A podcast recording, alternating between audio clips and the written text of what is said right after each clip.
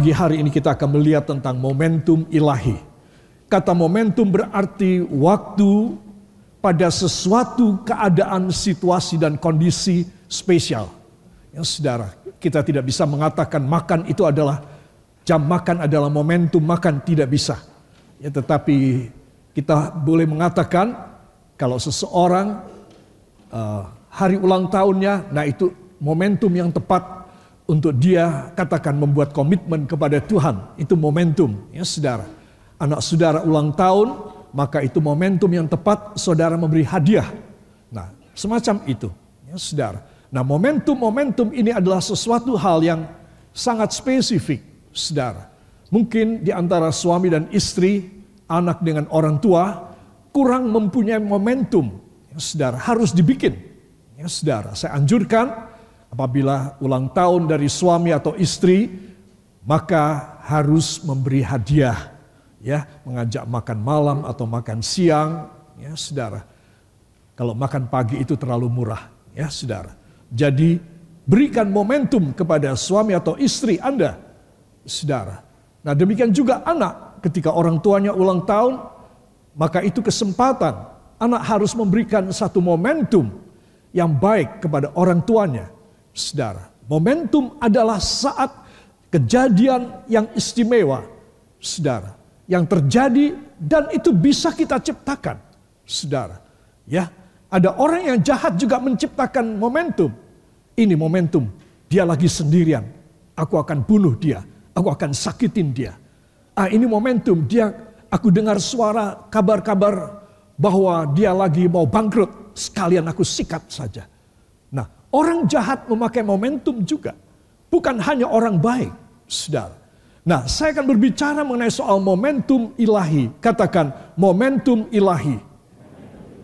Yaitu saat saya dan saat Tuhan menjadi satu. Menjadi suatu peristiwa, situasi dan kondisi yang istimewa. Yang membawa manfaat keajaiban dan berkat buat saya. Amin. Yang percaya beri tepuk tangan yang baik bagi dia. Haleluya. Katakan saya harus menciptakan momentum dengan Kristus. Saudara, maka saudara akan melihat bahwa saudara mempunyai sesuatu kesempatan yang dahsyat. Satu, di dunia Tuhan akan membuat saudara berjaya, diberkati, berhasil, anak-anak muda mencapai masa depan mereka yang baik, kakek dan nenek yang sudah sepuh juga menerima pemeliharaan secara ajaib dari Tuhan, saudara. Apa sebab? Karena mereka membuat satu momentum ilahi di dalam hidup mereka. Ada tiga momentum yang akan saya kemukakan selama waktu eh, mengizinkan. Saudara, momentum ilahi jadikan pewaris sorga. Nah inilah tujuan yang paling utama. Katakan tujuan hidup paling utama adalah saya masuk sorga. Yang setuju beri tepuk tangan bagi dia. Haleluya. Saudara, ada dua buah ayat dari Mazmur 62 ayat 2 dan ayat yang ketiga kita akan baca bersama. Kita Mazmur fase yang ke-62 para kekasih ayat yang kedua dan ayat yang ketiga. Satu, dua. Hanya dekat Allah saja aku tenang. Daripadanya lah keselamatanku. Hanya dialah gunung batuku dan keselamatanku. Kota bentengku, aku tidak akan goyah. Amin. Kota bentengku, aku tidak akan goyah. Kota benteng dan tidak akan goyah ini kondisi yang dibutuhkan di dalam dunia. Saudara, tanpa Tuhan, tanpa firman, tanpa perjamuan kudus, tanpa urapan minyak roh kudus di dalam hidup kita, kita tidak mempunyai kota benteng di dunia ini. Kita adalah target musuh yang terbuka. Tidak ada yang melindungi kita. Kita pasti hidup goyah. Tidak ada satu ketetapan. Hidup tidak stabil. Hidup tidak mempunyai progresivitas yang pasti. Mandek, macet, bahkan sering kali kita mundur. Para kekasih, itu sebab hanya dekat Tuhan saja kita tenang. Katakan ketenangan saya oleh karena saya memiliki Yesus sebagai kota benteng saya. Dan saya tidak akan goyah menghadapi apa pun di dalam kehidupan ini. Amin. Yang percaya beri tepuk tangan bagi dia. Haleluya. Saudara, ayat-ayat yang dahsyat yang sering kita nyanyikan ini, hanya dekat Allah saja aku tenang. Daripadanya lah keselamatanku. Hanya dialah gunung batuku dan keselamatanku. Kota bentengku. Aku tidak akan goyah. Amin. Jadi saudara harus ingat ayat ini. Minggu ini kita datang di hadapan hadirat Tuhan untuk menerima ketenangan dan kedekatan dengan Tuhan Yesus. Amin. Katakan kedekatan dan ketenangan dengan Tuhan Yesus. Seminggu ini saya akan melihat bahwa saya dibentengi, bahwa saya tidak akan goyah. Amin. Amin. Haleluya. Para kekasih marilah kita masuk dalam firman ini dan saya ingin mengajak semua saudara untuk memperhatikan ya. Ada tiga momentum ilahi yang memberi Anda dan saya sejarah mulia. Apalagi sih yang dicari oleh orang sebelum dia meninggal. Ya ada itu adalah kejayaan. Saudara, yang dicari oleh semua orang. Mungkin saudara mengatakan enggak usah jaya, asal saya sehari bisa makan tiga kali. Ya saudara, Tuhan bagi Tuhan tidak cukup memberi saudara dan saya makan sehari tiga kali saja. Dia mau memberi kejayaan kepada kita. Katakan tidak cukup hanya makan saja. Pakaian dan rumah. Karir dan masa depan. Namun Tuhan mau memberi kejayaan. Ketika saudara mengatakan kejayaan sing banter kejayaan dari Tuhan seumur hidup saya. Amin. Amin. Haleluya. Ya. Para kekasih tidak boleh lali, tidak boleh lupa. Para kekasih ayat tadi kita akan baca satu kali lagi ya, ayat 2 dan 3. Satu, dua. Hanya dekat Allah saja aku tenang. Daripadanya lah keselamatanku. Hanya dialah gunung batuku dan keselamatanku kota bentengku. Aku tidak akan goyah. Amin. Luar biasa. Ya, maka itu saya dan saudara harus sesuai dengan pria ini, baik wanita dan pria perhatikan anak-anak juga bahwa kita disertai oleh Tuhan. Dialah kota benteng kita. Kita ada pada gunung batunya. Katakan gunung batu saya adalah Kristus. Para kekasih kalau gunung batu saudara adalah Kristus maka saudara tidak akan pernah goyah. Kalau saudara goyah maka saudara langsung berseru kepadanya. Tuhan langsung memberi kepada saudara kestabilan. Memberikan keamanan. Rasa secure dalam hati saudara. Ya saudara dan saya yakin itu adalah kemampuan ilahi. Tidak ada orang bisa memberikan pengamanan, memberikan ketenangan, security kepada orang lain. Saudara, itu semua hanyalah sementara dan itu semua adalah terbatas sekali. Tetapi Tuhanlah yang menjadi security kita. Amin. Katakan dia gunung batu saya. Dia kota benteng saya. Saya tidak akan goyah. Mulai saat ini, apa pun yang saya kerjakan akan dibikin jaya Amin. Haleluya. Para kekasih, marilah kita akan menengok bersama. Ada tiga momentum ilahi di dalam dua ayat yang singkat tadi. Yang pertama adalah dekat Allah, hidupku tenang dan selamat. Saudara, saya perlu membawa hal yang pertama ini untuk memastikan bahwa hati saudara, jiwa saudara, roh saudara selamat banyak orang Kristen tidak akan selamat karena agama Kristen tidak menyelamatkan. Saudara, apa sebab Karena orang Kristen ini, jemaat ini, saudara, atau pendeta ini, hamba Tuhan ini, full timer ini, part timer ini, pengerja gereja ini, atau lain sebagainya. Mereka yang mempunyai kedudukan dalam gereja, kehilangan juru selamat. That's why every one of us, we have to recognize that and we have to look inside ourselves is there Jesus Christ, my Savior, still in my heart, my life, and my history. Saudara, kalau dia sudah tidak ada lagi, itu berarti saudara terhilang. Saudara tidak mempunyai gunung batu yang kuat, saudara tidak akan dibentengi oleh Allah. Saudara hidup goyang seperti orang mabuk. Tetapi saudara dan saya yang memiliki Yesus dan selalu ada Yesus dalam hidup kita semua katakan, saya akan menjadi jaya. Pasti demikian. Dan Tuhan menjadi batu karang saya, kota benteng saya, dan saya tidak goyah. Demikian firman Tuhan. Demikian perkataan saya. Amin. Ya, haleluya. Dan yang kedua adalah Tuhanlah gunung batu dan kota benteng. Dan yang ketiga aku tidak akan goyah. Saya akan menjelaskan seberapa waktu mengizinkan saudara dan kita akan segera masuk pada bagian yang pertama. Momentum ilahi yang pertama. Apakah dia? Dekat Allah, hidupku tenang dan selamat.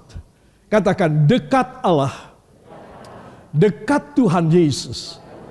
Hidup saya tenang dan saya selamat. Tolong kasih selamat samping saudara, ya gini aja. Atau gini ya boleh ya. Gak usah ulurin tangan. Para kekasih. Saudara sudah melakukan, bilang apa tadi? Bilang apa? Selamat. Ya, kita selamat, kita diselamatkan oleh Tuhan. Amin. Nah, ini momentum pertama. Yaitu apa? Saudara dan saya, momentum pertama ini kita mengusahakan supaya kita dekat dengan Tuhan. Orang yang dekat dengan Tuhan dia masuk pada satu usaha mendekati Allah. Itu suatu momentum bila dia dekat dengan Tuhan. Ya, saudara, luar biasa. Pengarang dari Mazmur 62 ini adalah Daud. Dan kita tahu Daud adalah seorang yang dekat di hati Allah. Saudara, Alkitab mengatakan a man after the heart of God. Seorang yang nempel di hatinya Allah. Hebat sekali. Saudara, apa sebab? Karena dia selalu ingat kebaikan Tuhan, cinta Tuhan kepadanya dahsyat sekali. Saudara, kakak-kakaknya bisa menjadi uh, tentara dari raja kerajaan Israel dari raja Saul. Berhasil. Tetapi kakak-kakaknya kemudian menjadi bawahan dia. Semula kedua orang tuanya, kakak-kakaknya semua mencibir dan menganggap enteng adik yang bungsu ini. Karena apa? Karena badannya kecil. Saudara. Dan itu memang benar kalau saudara ke Yerusalem, Old City Jerusalem, kota tua Yerusalem, saudara di sana ada makam dari Raja Daud dan di sana ada diorama ataupun ukiran dari batu tentang wajah dan tubuh daripada Daud. Saudara akan melihat dia rata-rata lebih pendek dari orang Israel. Saudara. Nah, itu sebab dia digambarkan dengan berbaring. Saudara. Supaya tidak begitu kelihatan bahwa dia pendek. Jadi siapa yang akan memilih seorang yang semacam Daud? Udah begitu kerjaannya adalah tukang angon, gembala. Mending gembala kerbau, kuda, sapi, apalagi dinosaurus. Ya. Ini adalah gembala kambing dan domba. Ya, mungkin ada beberapa bebek di sana. Ya. Nah, para kekasih, siapa yang memandang anak muda ini? Habis dan mentok masa depannya. Itulah Daud. Saudara. Tetapi saudara mesti tahu bahwa yang dilihat Allah bukanlah tubuh kita dan postur kita. Yang Tuhan lihat adalah hati kita. Siapa yang pagi hari ini hatinya terbuka kepada dia? Siapa yang hari ini datang kepadanya dengan sedap hati? Juga mungkin di rumah saudara dan kapan pun saudara bisa meretrieve ini dari YouTube. Saudara, saya beritahu semua tergantung dari hati kita orang. Kepada Tuhan bagaimana? Apakah hati kita dipandang indah di mata Tuhan apakah tidak? Semua tergantung dari hati. Tuhan tidak melihat postur tubuh daripada Daud yang kecil. Mungkin dia cuma semacam saya begini tingginya. Kakak-kakaknya lebih tinggi dari dia jauh. Tapi Tuhan melihat hatinya. Para kekasih, hati adalah nomor satu dalam timbangan Allah. Dia akan memiliki banyak sekali pertimbangan positif pada saudara dan pada saya bila mana hati kita berkenan di hadapan Tuhan. Tidak ada yang manusia bisa lakukan untuk menjatuhkan hati Allah. Untuk memberi belas kasih kepada dia. Tidak ada. Sudah. Bagaimana seorang manusia berdosa dan lemah, banyak kekurangan. Bisa menjatuhkan hati Allah sehingga Tuhan berbelas kasih luar biasa kepada kita orang. Yaitu jikalau kita punya hati yang berkenan kepada dia dan kita persembahkan kepada dia. Cuma itu aja. Saudara, mungkin saya tidak punya uang, saya miskin dan saya tidak bisa memberi korban uang. Persembahkan hati saudara. Saya harus mempersembahkan hati saya. Ini adalah persembahan yang indah, yang berbau harum dan yang berkenan di hati daripada Tuhan. Saudara, selalu Tuhan memberi cara paling mudah. Sebab kalau dia menghitung uang atau dana atau kemampuan materi yang saya dan Anda bisa berikan kepadanya, saudara, maka hanya orang yang mampu sampai orang yang multimilioner saja bisa masuk surga. Sama sekali tidak. Bahkan Tuhan berkata, sulit sekali orang kaya masuk ke dalam kerajaan surga. Lebih mudah seekor dinosaurus apa onta ya? Seekor onta masuk ke dalam lubang jarum daripada orang kaya masuk dalam surga. Wah itu benar sekali loh saudara.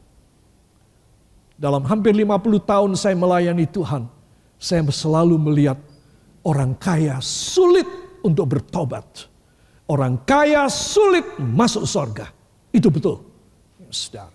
Itu sebab Anda dan saya harus hanya bisa menunjukkan dan menampilkan hati kita saja kepada Tuhan. Semua orang miskin, ya, dan orang-orang yang tidak terpelajar, undereducated, mereka tetap bisa masuk surga, tetap bisa dipakai oleh Tuhan, tetap bisa dipergunakan menjadi kesaksian dan tanda ajaib bagi banyak orang. Saya mau cerita singkat tentang seorang yang bernama Dwight Lyman Moody atau D.L. Moody. Saudara pasti sudah pernah membaca bukunya dalam bahasa Indonesia. Dia seorang Amerika. Tuhan memakai dia itu luar biasa. Tidak ada pendidikan, saudara. Di El Moody tidak mempunyai pendidikan. Dia hanya lulus SD dan orang tuanya tidak bisa menyekolahkan dia pada secondary school, pada SMP dan SMA tidak bisa. Jadi dia sebagai anak remaja sudah mulai hanya memperbaiki sepatu orang-orang yang lewat. Ada yang solnya lepas tiba-tiba, atau wanita yang haknya copot satu di jalan. Nah, datang kepada Pak Mudi, dan dia akan bikin betul. Dia punya keahlian di dalam membuat betul sol sepatu dan segala macam persepatuan. Ya saudara. Tetapi saudara tahu hatinya sangat merindu untuk dipakai oleh Tuhan. Saudara, luar biasa. Siapa pun kita. Kalau kita merindukan untuk dipakai oleh Tuhan. Dipakai ini luas sekali maksudnya. Artinya maknanya banyak. Dipakai keuangan kita maka kita akan diberkati keuangan. Dipakai kita punya kehidupan, eksistensi kita. Ataupun penampilan kita. Maka Tuhan akan memberkati kita dengan bakat talenta-talenta untuk bisa dipakai oleh dia. Dipakai waktu kita maka Tuhan akan berikan waktu-waktu yang cukup untuk kita melayani dia. Dulunya kita repot sekali. Anak selalu rewel. Istri selalu rewel. Suami apalagi. Sekarang Tuhan kasih semuanya menjadi reda dan baik. Senang apa tidak? Halo, senang apa tidak? Ya, lalu sekarang saudara bilang, sekarang aku punya waktu. Aku sekarang sudah tidak lagi berantem, aku tidak, tidak bertengkar, ya. Sekarang aku banyak ketenangan. Nah, Tuhan kasih waktu. Asal saudara mau melayani Tuhan, mau bekerja dipakai oleh Tuhan, Tuhan membuka jalan kepada saudara. Saudara, banyak orang yang tidak punya penghasilan.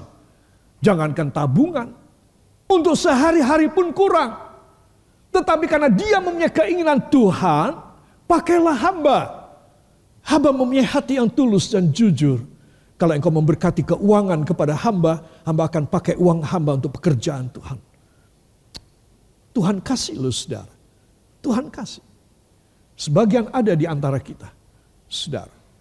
Saya saksinya. Saudara, apa sebab? Karena orang ini tulus dan jujur.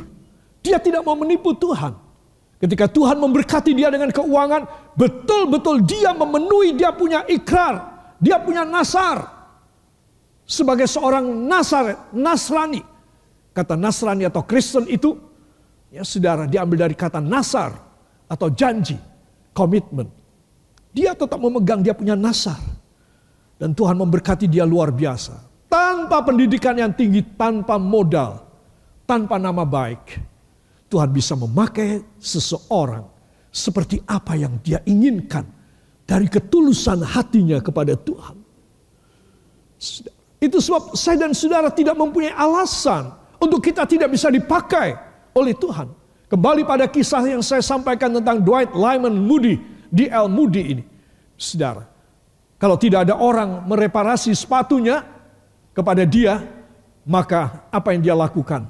Dia akan pakai tong tempat perlengkapan perkakas sepatunya dia tutup dan dia berdiri di perapatan jalan. Ya di tepi jalan maksudnya tapi ada di mana orang banyak berlalu lalang dan dia berdiri di sana dia berkhotbah.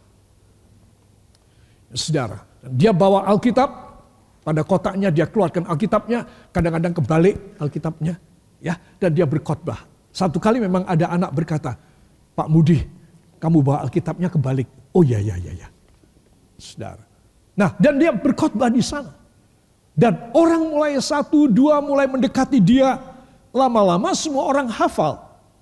Jadi kalau Pak Mudi ada di perapatan ini, kita akan mendengarkan khotbah dia. Saudara, coba. Saudara bisa bayangkan. Orang hatinya kepengen dipakai Tuhan. Saya yakin kalau saudara dan saya membuat satu momentum dalam hati dan pikiran kita. Tuhan pakai hamba. Dengan apa yang ada pada lingkup hidup hamba saat ini. Kemampuan hamba. Pakai hamba. Saya yakin Tuhan mau pakai saudara. Ra. Saya yakin Tuhan mau pakai saudara. Amin. Katakan pada samping Anda. Percaya apa tidak? Sekarang yang kedua, kalau percaya mau apa tidak gitu. Tunggu sampai dia jawab. Ayo, tanya lagi kalau dia tidak jawab. Mau apa tidak? Mau. Ya, katakan saya mau dipakai Tuhan. Amin. Itu dia. Akhirnya apa yang terjadi pada Pak Mudi ini? Dari sejak muda, saudara, dia mulai terkenal. Dia mulai diundang ke gereja Saudara untuk berkhotbah. Saudara. Dan lama-lama seluruh kota sepakat mengundang dia di alun-alun untuk berkhotbah. Coba. Luar biasa kan? Seorang tidak berpendidikan, saudara, seorang tukang sol sepatu dan reparasi sepatu, saudara dipakai Tuhan. Sampai seluruh dunia tahu siapa D.L. Moody. Dan dia diundang ke banyak negara. Pengetahuannya secara akademis rendah. Tetapi Tuhan memberi kepada dia hikmat akal budi. Katakan hikmat akal budi. Pengertian, pengetahuan. Tiga karunia yang diberikan kepada dia sehingga dia bisa menjawab semua macam pertanyaan di bidang scientific, matematika, politik, ekonomi, dia bisa menjawab semuanya. Dan dia menjadi penasehat presiden pada waktu itu di bidang keamanan.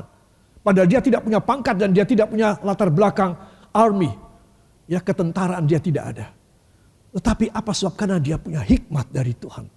Luar biasa. Segala bidang. Saudara. Dia bisa kuasai, dia bisa jawab. Kalau saya dan saudara merendahkan diri kita. Kita akan dipakai Tuhan dipakai Tuhan membuat saudara mempunyai masa depan yang dahsyat dari Tuhan. Saudara punya cita-cita menjadi orang yang kaya, menjadi seorang politikus, saudara menjadi seorang kepingin menjadi seorang ekonom, seorang pebisnis, seorang educator, pendidik, dosen, guru yang baik.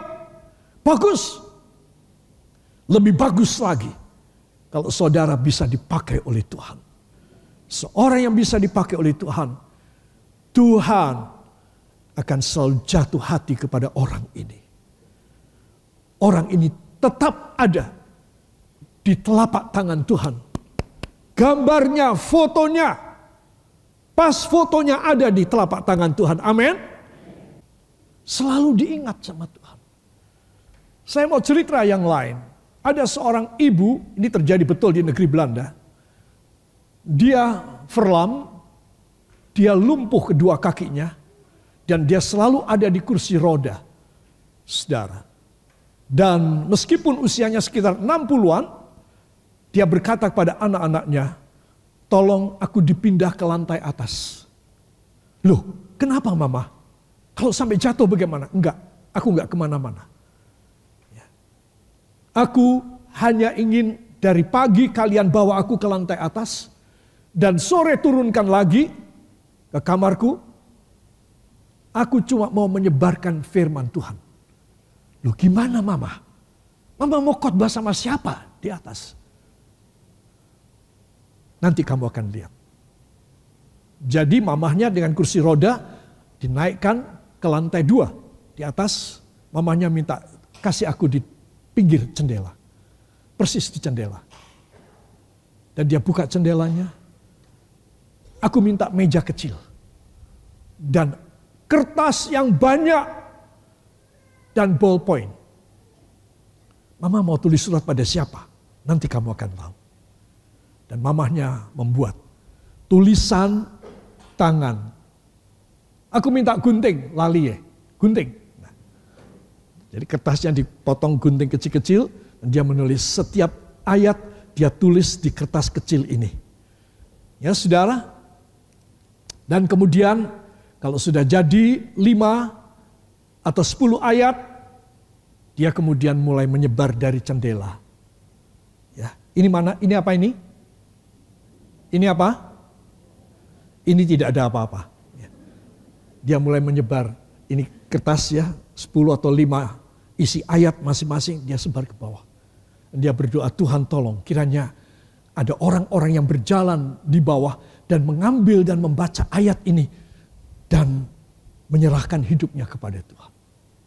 Saudara, demikian dari pagi sampai sore dia makan di situ juga. Setelah habis makan, dia kerjakan lagi. Saudara, coba. Apa yang terjadi? Asal orang dalam keadaan susah, orang tahu pokoknya di bawah di rumah ini di bawah cendela rumah nomor segini ini, kita akan selalu mendapat firman. Itu dia kerjakan terus. Setiap hari, termasuk hari Minggu, dia sebarkan. Dan banyak orang mencari Tuhan di gereja. Banyak orang pemabuk, orang-orang yang tidak punya rumah, para pengemis, para gelandangan. Mereka membaca dan mereka datang kepada Tuhan. Saudara, coba. Seorang yang verlam, seorang yang lumpuh, kedua belah kakinya. Duduk terus di atas kursi roda. Bisa menjadi berkat bagi begitu banyak orang. Saya ingin men-challenge dan menantang saudara. Apakah saudara cuma kepingin menjadi seorang pebisnis, menjadi seorang pedagang, menjadi seorang guru, menjadi dosen, menjadi seorang apalah yang anak-anakku muda kalian pikirkan, Anda kurang satu. Kalian kurang satu saja. Kalian harus menaruh dalam hati kalian. Karena hati kalian yang dilihat oleh Tuhan. Bukan duit kalian. Bukan wajah dan tampang kalian. Bukan keahlian kalian. Tetapi hati kalian. Bila saudara menyerahkan diri kepada Tuhan, maka apa yang saya sampaikan ini, saudara akan klop dengan hidup saudara. Dan saudara bisa memetik hasil momentum saben kali. Engkau menciptakan banyak momentum. Selalu ada momentum engkau dengan Allah. Tidak pernah kosong. Dan saya yakinkan Anda, benar, dekat Allah, hidupku tenang, aku selamat. Dan orang sekitarku tenang dan selamat juga.